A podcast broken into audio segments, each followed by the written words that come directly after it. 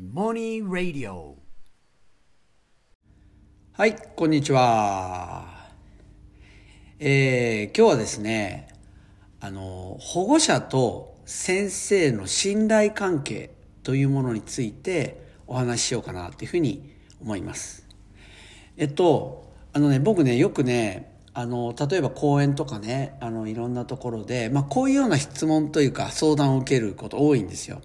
で、それ何かというと、いや、僕もあの、先生みたいに、あの、本当に自分がね、もうこれだって思うような、まあ、教育、授業をしていきたいんだけれども、なんかね、どうしても、なんか保護者の目が気になっちゃうんですよって。なんかもしかしてもうこんな大胆なことしたら、なんか本当保護者の信頼を失うんじゃないかなとか。で、怖くてできないんですよ。で先生怖くないんですかって聞かれるんですよ。ね。で、確かに例えばね、僕ね、あの、じゃあ例えば宿題っていうね、ことについて考えたら僕宿題出さないので、で、それに対して、やっぱり保護者って、ね、宿題をちゃんと出してください。そうじゃなきゃね、自分の子たちやらない、勉強やらないし、ね、なんか不安になると。夏休みだってもう全然勉強しなかったら困るから先生出してください。で、まあ思いますよね。で、そういう声も届くんですよ。で、まあ先生からすると、で、そこで、例えば宿題を何も出さないとかってすると、なんか何もやってないように思われちゃう。だから、やっぱ出した方がいいなって出すわけですよ。だって例えばコロナ中、コロナ中、ね、授業がない2ヶ月ぐらいの間、何をしたかって言ったらほとんどの学校、課題を出したじゃないですか。ね、自分でやりなさいって。まあ僕全く意味がないと思うんだけど、あの、むしろね、その2ヶ月間、自由な時間がそれだけあるんだったら、めっちゃめちゃ暇で暇でしょうがない中から、なんか自分が、あ、これやってみようかなってやることってめっちゃ意味があるから、むしろ出さない方がいいって思って僕は出さないんだけど、同じように考えている人がいても、いやでもそれってちょっと、さすがに気まずい。いやー、ちょっとさすがにできないです。怖くてできないですって。まあそういうことだと思うんですよね。つまり、あのね、親は親のこういうことをしてくれる先生がありがたいっていうものがある。だからそれに対して、やっぱこあ答えるってこともしていかないと、これ信頼関係が崩れちゃう。その、それを多分言ってると思うんですよ。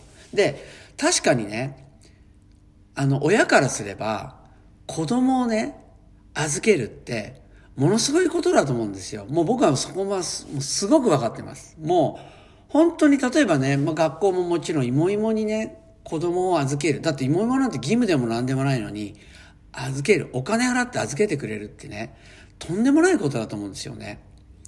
でだから、あの、本当ね、そういう意味で信頼関係っていうのは絶対大事なんですよ。もうそこが崩れた瞬間にもう何もなくなるんです。何もできなくなるんです。で、それは大事だっていうことは僕も同じ思いです。でもね、なんかね、ほとんどの先生が考えている保護者との信頼。なんで保護者と信頼関係ができるのかって、僕ね、ちょっと違うと思うんですよね。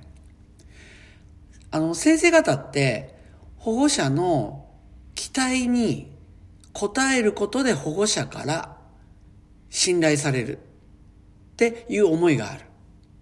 だから、だから逆に言うとね、保護者、保護者とのちょっと会うのって、なんか結構しんどいんだよなって思うこともあったりするわけですよ。あるいは、モンスターペアレンツみたいな言葉が生まれるわけですよ。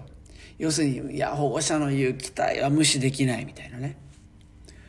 そう、でもね、僕ね、全然違うと思うんですよねて、ね。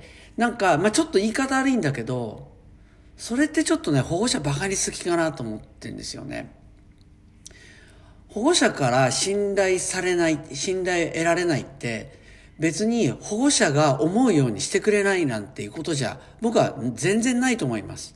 で、僕は、本当にね、教員になってから、保護者の期待に応えようとか思ったこと本当一度もないんだけど、でも、で、実際に多分保護者の期待には応えてない。多分保護者からすると、もうね、危なっかしくてしょうがない。あるいはね、いやもうどうせ妹先生これ言ってもどうせ忘れちゃうからとか思ってると思います。でもね、僕は本当の保護者との信頼関係でここまでやれてきたと思います。で、信頼関係以上にね、もう保護者が、え、そんなとこもフォローしてくれるっていうぐらいフォローしてくれました。つまり、失敗を、僕は失敗をしたらね、それに対して責めてくるどころか、むしろ、なんかそれを保護者が、もうなんか周りが気づかれずに フォローしてくれるみたいな。見えないところでむしろそれをサポートしてくれるみたいなことっていうのがもうずっとたくさんあったんですよ。ある意味、僕本当ね、信頼関係、すごい深い信頼関係で結ばれてて、それで今の自分があると思ってます。本当助けられました。で、それは今、ね、学校でもそうだし、芋芋でも本当そうです。僕が、なんか皆さんの期待に応える力を持ってるからとかじゃ全然ないんですよ。でね、これ、じゃあ信頼関係の形ってどんなの形かって、それはもしかしたらいろいろあるかもしれないけど、もう僕はね、たった一つですね。あの、おそらくこれだと思います。で、何かっていうとね、まずね、僕ね、例えば、栄光学園、今までずっとやってきましたけど、まあ、僕の場合ね、あの、保護者と初めて会う。例えば、あの、栄光学園で沢会っていうのがあって、まあ、月に、あの、楽器に一回ね、なんかクラスの保護者が、まあ本当に学校に集まって世間話して、そこに授業の空いてる先生がパッて行く。まあ本当に話しに行く。な別に全然なんか真面目な話しないんだけど、行くじゃないですか。で、僕、例えば中学1年生の一番初めての沢会とか僕行くじゃないですか。初めてですよ。僕もお母さん方も会うの。でも行って、妹ですって自己紹介した瞬間にみんなプッて笑うんですよ。で、これ何かっていうと、まあ、つまり子供から話を聞いてるってことなんです。子供から。で、あの、つまりね、子供がね、あのね、妹先生ってね、なんかでもこんなこと言ったんだよ、とか。ね。あの、あの、妹先生ね、この間こんな失敗したんだよ、とか。まあ、言ったりするんですよ。僕の要するになんかダメな感じなエピソードを多分家でたくさんしてんでしょうね。だから、あ、この人が妹先生なんだ。プって笑うわけですよ。ね、あ、妹先生、ありがとうございますとかじゃないんですよ。ね。でもね、もうそれで OK なん、OK なんですよ。信頼関係って。